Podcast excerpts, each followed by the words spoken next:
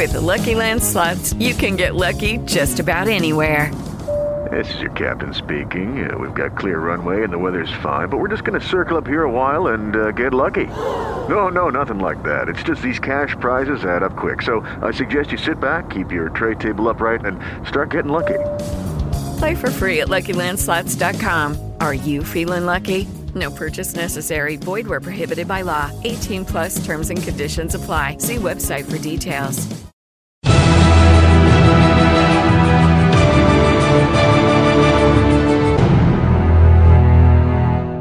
Hello, everybody, and welcome back to another edition of the Christian Contrarian. I'm Gary Wayne, author of the Genesis 6 Conspiracy, and this is episode 45 Thief in the Night. So I thought I'd take a little bit of break from the giant wars, and we'll get back to that perhaps on the next episode. And in those wars of the giants, and we covered off the Battle of Rephidim, we covered off the Battle of Athranim, Battle of Jahaz, Battle of Edrei, and the Battle of the Midianites, and that all happened before Israel crossed the Jordan, before they were going to take the covenant land.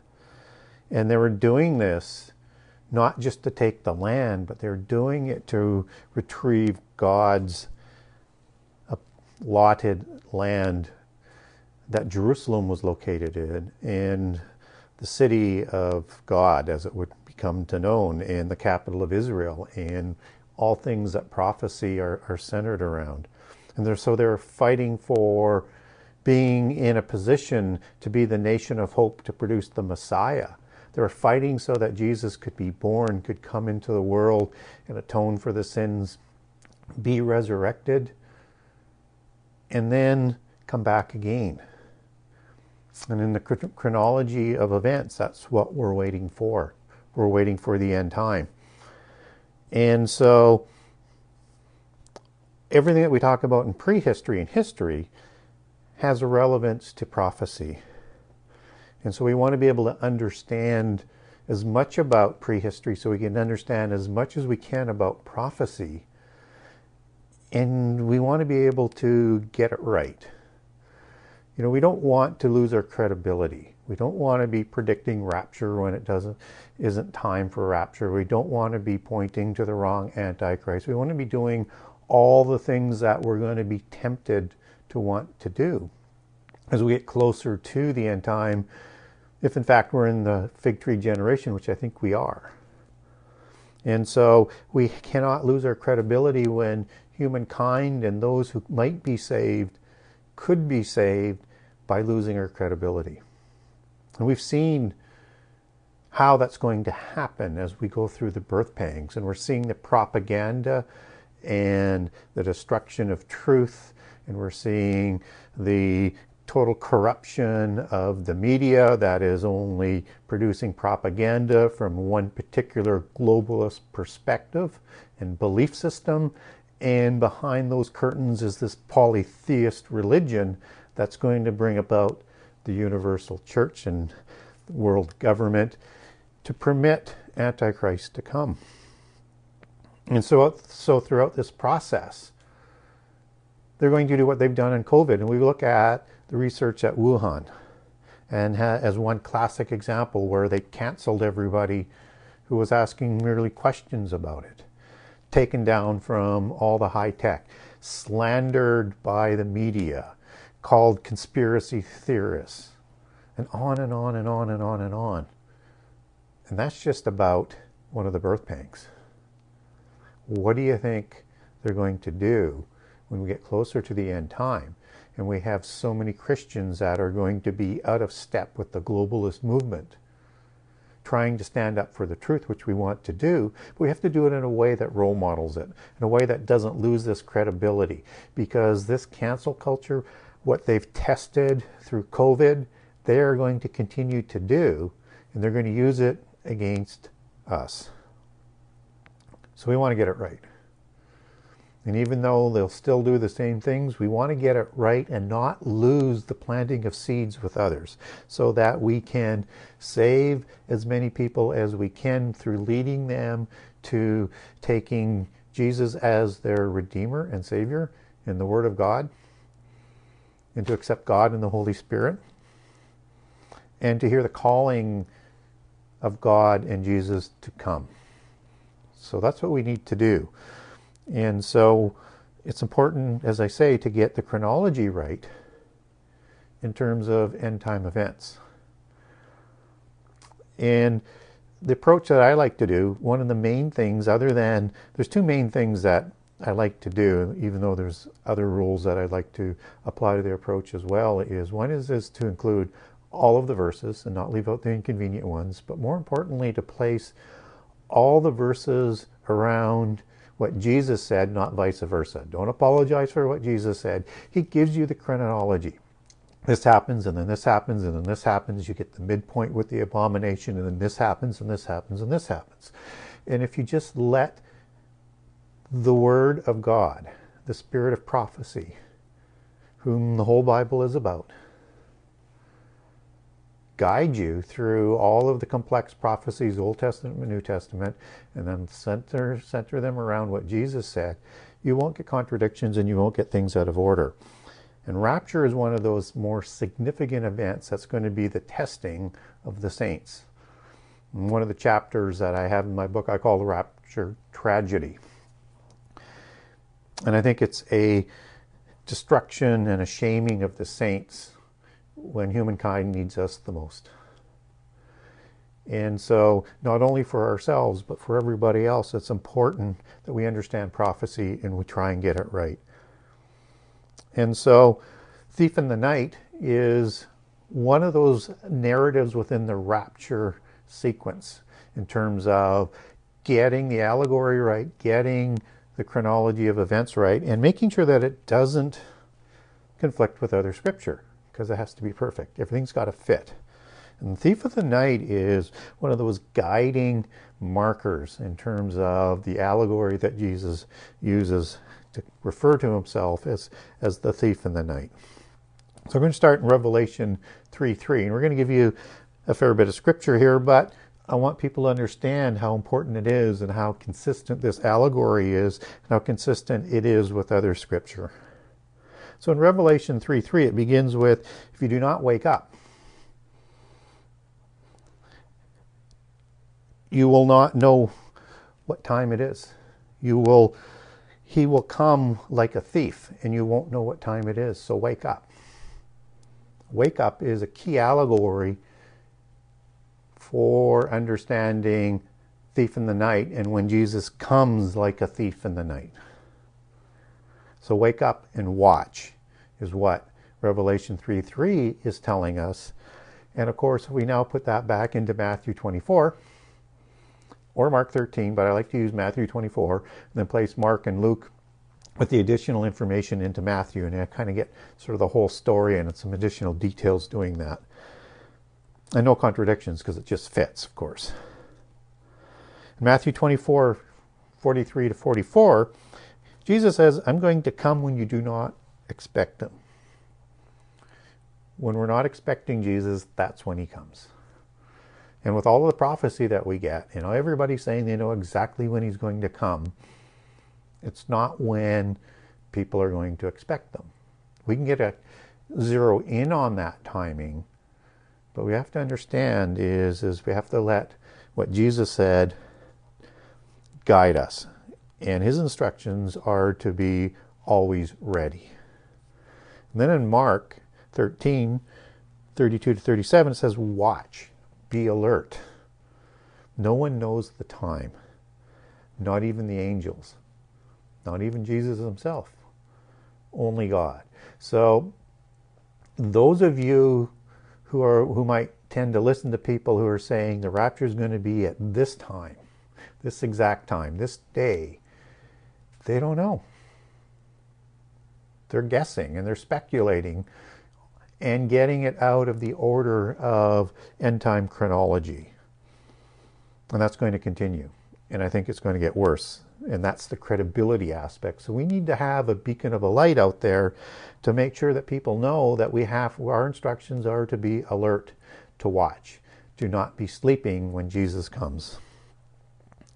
And in Luke 12, 39 to 40, it says, Be ready Jesus comes when you do not expect him. So we get all of this underlying messages to be ready and to watch and to be awake and to wake up and to wake up others to this fact. Because Jesus will come like a thief in the night when we're not expecting him. And then Matthew 24 43, if, Jesus says, If you knew when the thief was coming, you would watch. But our instructions here, we do not know when the thief comes. And the allegory that Jesus is using is he's going to come when you think not. And I think that is going to all of the propaganda that's out there that's designed to you know help people. I think the intentions are good, but when they ignore scripture, when they don't put the passages around what Jesus said, I think we're going we're going to have a lot of people disappointed and deceived, and they may may lose faith. And other people are going to say, "Where is this coming?" And I'm going to come back to that because again, it's one of those key markers. And back to Luke 12, Jesus says, But you do not know when Jesus comes. It comes when he thinks not. In Matthew 24 50, Jesus comes in a day when you are not looking for him, an hour you are not aware of. So we don't know the exact time. We know the fig tree generation that, that Jesus gives you in Matthew 24 32. So we know the generation and we know the birth pangs and we know the general timeline and the main events that need to happen. We need to follow that chronology that Jesus gives us because we don't need to know the season. We just need to know the generation and we need to be ready always so that we're always watching and not caught unaware. And Jesus has underlined it over and over and over and over so that we get the message. And yet, being the spirit of prophecy, he knows it's going to be an issue in the end time. So much so, we get this amount of warning to get it right. And that's why the thief of the night not only gives us terrific chronology with all of the verses, and I think it's used at least six times so it's a consistent allegory with all of this other information I've been putting around it that goes with it. And so in 2 Peter 2 4, which is an end time prophecy, the time of the great tribulation that I'm going to touch on in a few minutes as well, for chronology's sakes, it says people are going to be asking, Where is his coming? That things go on since the beginning, but Jesus doesn't come. This is going to be a time of mocking. This is going to be a time of persecution. This is going to be a time when Christians are out of the mainstream and have been wrong several times. And that's the credibility that we don't want to lose. We want to be that beacon of light. We want to say, how things ought to be. And even though it's going to be difficult for us standing up, even with amongst the Christians, and the peer pressure is going to be so strong, and we can hope for a sooner rapture, but we have to be prepared for it not coming when we expect it, and that we don't allow the complete loss of credibility for the saints who are testifying for Jesus. And there will be so many that are martyred in the first three and a half years of the last seven. That it's the tribulation of the saints. And so all things continue from the beginning, know Jesus, and they're going to be mocking us. And then Matthew 24, 5 to 15, Jesus tells us that his coming is going to be after a whole series of events that include the birth pangs. That I've talked about a great deal in a number of shows, that they get stronger all the way through and includes Revelation with the seals and the trumpets and the bowls 25%, 33% total destruction unless Jesus shortened the days. That's how the birth pangs work. They get stronger and more often. And it's an important allegory that you're going to also find that mixes in with the thief of the night. So it's important to understand the birth pangs and the tribulation of the saints. the affliction of the saints, as Matthew 24 talks about, and that's the Greek word thlipsis, which is the same word that's used for tribulation everywhere else. So we would like a little bit more consistency out of the translators, but the Hebrew gives us a clear picture that this affliction that is being talked about in Matthew is the tribulation of the saints, which are the saints of Revelation 7, whom the martyrs are told to wait for that show up in Revelation 6, part of the first fruits resurrection, for those who are going to be martyred in the first three and a half years for standing up for the word of Jesus. These are the saints that are going to be martyred in the first three and a half years of the last seven. And that is coming, is going to come after the gospel is preached to the ends of the earth. So that includes not only what the church has done, but also whom else that God is going to send. And He's going to send the two witnesses.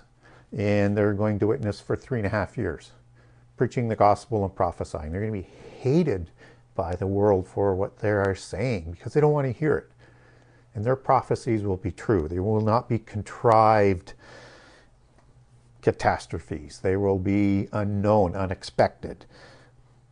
But they know because they're prophets, the two witnesses, the 144,000 will preach for three and a half years. They start in Revelation 7 and ends in Revelation 14 as part of the first fruits resurrection. So one presumes by that, as part of the first fruits, which they are called, they will also be martyred and taken to heaven. And then at the end of Revelation 14, you get a summary of what's going to happen in the last three and a half years. So it's important to understand Revelation's chronology and all the details that happen afterwards are the details that happen within the summary that comes at the end of Revelation 14.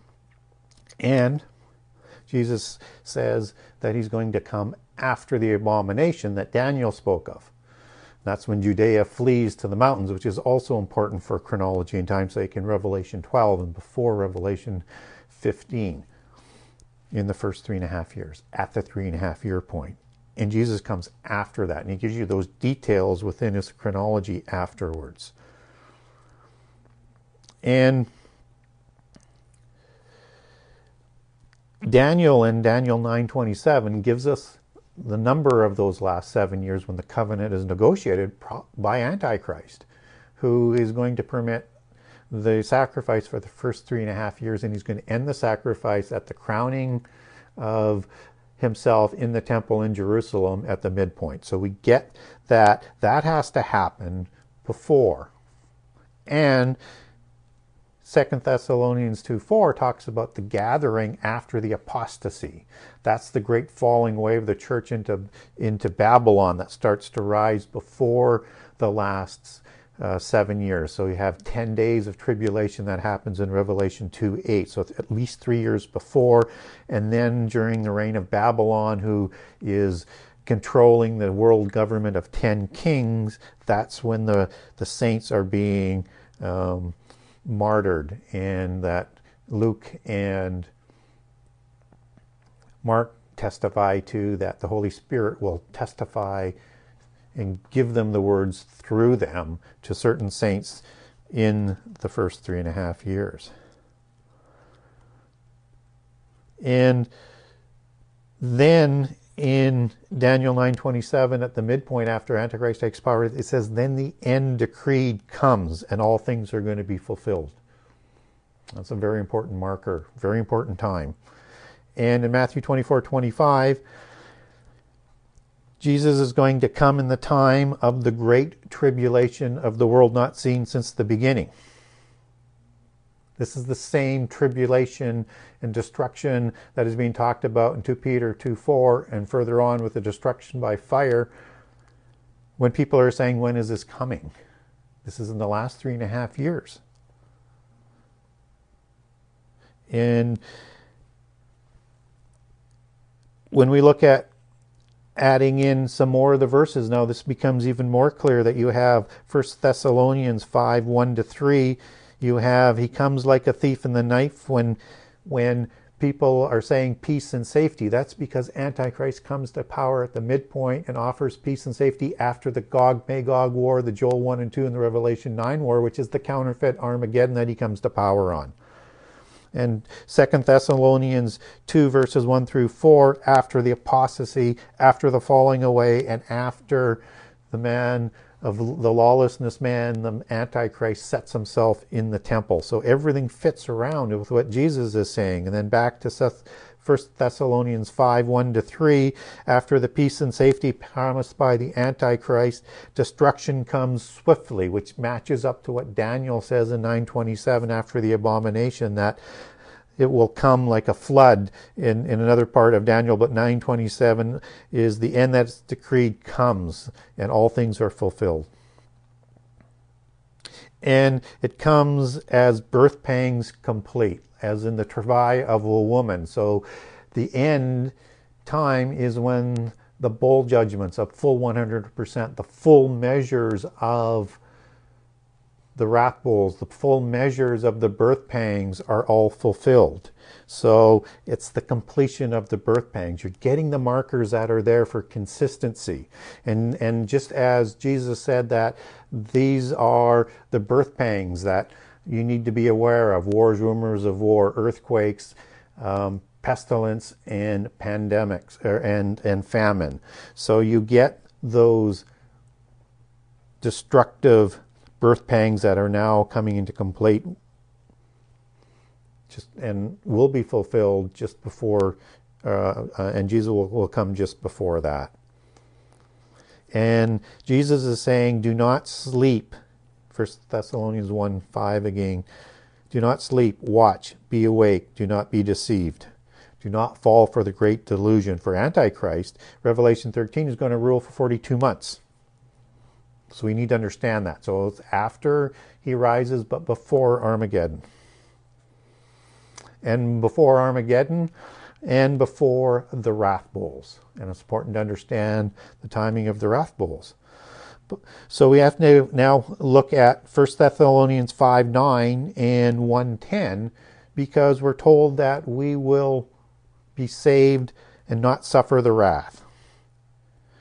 We will, God will, and Jesus will deliver us from the wrath to come. This is addressed to the saints. In Revelation 3.10, and from the hour of temptation that comes on the world, the tribulation not seen since the beginning, talked about in 2 Peter 2 4, and then in Matthew, that that's the great tribulation, not the tribulation of the saints. And so he's not going to, we're not going to be saved by from the tribulation. In fact, we're told to expect tribulation, and we're told there's going to be 10 years of tribulation, 10 days of tribulation in Revelation 2 8. So everything's sort of lining up if you just sort of allow it to fit. And that this tribulation is not the wrath what we're seeing at this point is the birth pangs, we're seeing the seal judgments, and we're seeing the trumpet judgments, not the wrath of bowls, the bowls of wrath that are being going to be poured out. That is what we're going to be saved on, saved from. And that begins in Revelation 16 with the details thereof. So we need to understand that timing. And without coincidence and in perfect harmony you have in Revelation 16 15 to 16, Jesus comes like a thief. Blessed is he who stays awake. And then after that, you have the supper, which is a key part of Jesus' coming for the full bride. And then comes Armageddon. And so the thief works perfectly in terms of the timing of when Jesus is talking about that allegory in Matthew 24, Mark 13, and Luke, because it has the, the allegories of the timing and the thief are after the abomination when he speaks. We need to be looking in that direction. We can pray for a pre-tribulation rapture, and we can be ready for that. But we have to prepare people that we don't know when he's coming. We need to always be prepared and not to lose faith and have other people lose faith if the tribulation seems unbearable, we have to find a way to be strong. We have to find a way to be the light in the darkness, and that darkness will be horrific with the amount of persecution, the amount of concentration camps, the amount of genocide, the amount of torture, the amount of slander, and on and on and on. And we're getting, we're seeing that in the early part of the birth pangs right now. And that's nothing to what is coming. And we need to be prepared for that. And so Jesus is going to come before Armageddon. That we do know. And he's going to come after the abomination. And Jesus clearly lays that out. His language is giving you the order. You get the chronology. And in Revela- Revelation 19, we have the bride, but the bride also includes Israel that has to awaken, lost Israel, and visible Judah. And so that has to be resolved as part of the bride. And so we need to understand the language of the last three and a half years and when the bowl wraths are coming and how things are going to set out when Jesus comes for rapture, because after rapture, he's going to complete the bride. And he's going to reconcile lost Israel and he's going to reconcile visible Judah back into one stick and back into the covenant and be there for the bride for Armageddon. So, sometime early perhaps in the last three and a half years, but before Armageddon and before the day of the Lord or the day of the God's wrath. And a day is a year in prophecy, just as we get those 10 days in Revelation 2 8, just as we get the week of years, the last week of seven years, seven days, that's consistent prophecy and used throughout the Old and the New Testament. And we get those timings confirmed, particularly when we understand that in the middle of the last seven, Antichrist sets up the abomination. And Revelation 13 tells us that Antichrist is going to rule for 42 months. And when Judea flees in at the time of the abomination, Revelation 12 describes that fleeing, and they're going to be protected by God for three and a half years. We get the timing. We get the commission of the 144,000 and the two witnesses for three and a half years. It's perfect. Everything has to fit, and it does if you just let it. So the year of the Lord's wrath and the year of the day of the Lord, the day of the Lord, the year of the Lord, the day of God's wrath, or the year of God's wrath, that is the year of the bowl wraths. So just before um, those punishments of the bowl wrath hits, Jesus is going to come sometime just before that. That's why he shows up as a thief in Revelation 16 in the time of the bowl wraths. And possibly another year before that. Because he's going to come for Exodus, for awakened Israel. He's going to come, as Isaiah 63, 3 to 4 says, um, before the year of vengeance for Israel. So before the wrath, the day of the Lord and a year of redemption. So there's another year that's being tagged on, and that's confirmed in Isaiah 61, 1 through 3, in the year of the Lord's favor. The year of the Lord's favor, then the year of the wrath, the year of the bowl judgments. Fits perfectly. And the day of salvation, the year of salvation, the year of freeing the exiles and the prisoners, the time of Exodus, as, as Isaiah 61 talks about, and Luke 4 reaffirms that. So that the saints of the church understand what's going on for the bride. And this is Ezekiel 37. And it happens after the Gog War. It happens after the abomination. This is the time of the dry bones. All Israel is resurrected and they will be judged. And they're going to be judged because Israel and Judah is not forgotten in the covenant. And they will have recognized Jesus as a sign that happens after the abomination. They'll mourn the one that they pierced, Judah will. And lost Israel who are in prisons around the world, they're going to be freed and they're going to recognize who they are and they're going to recognize that Jesus is the Messiah and and God is their God and they're going to remember their God and God's going to call them by name.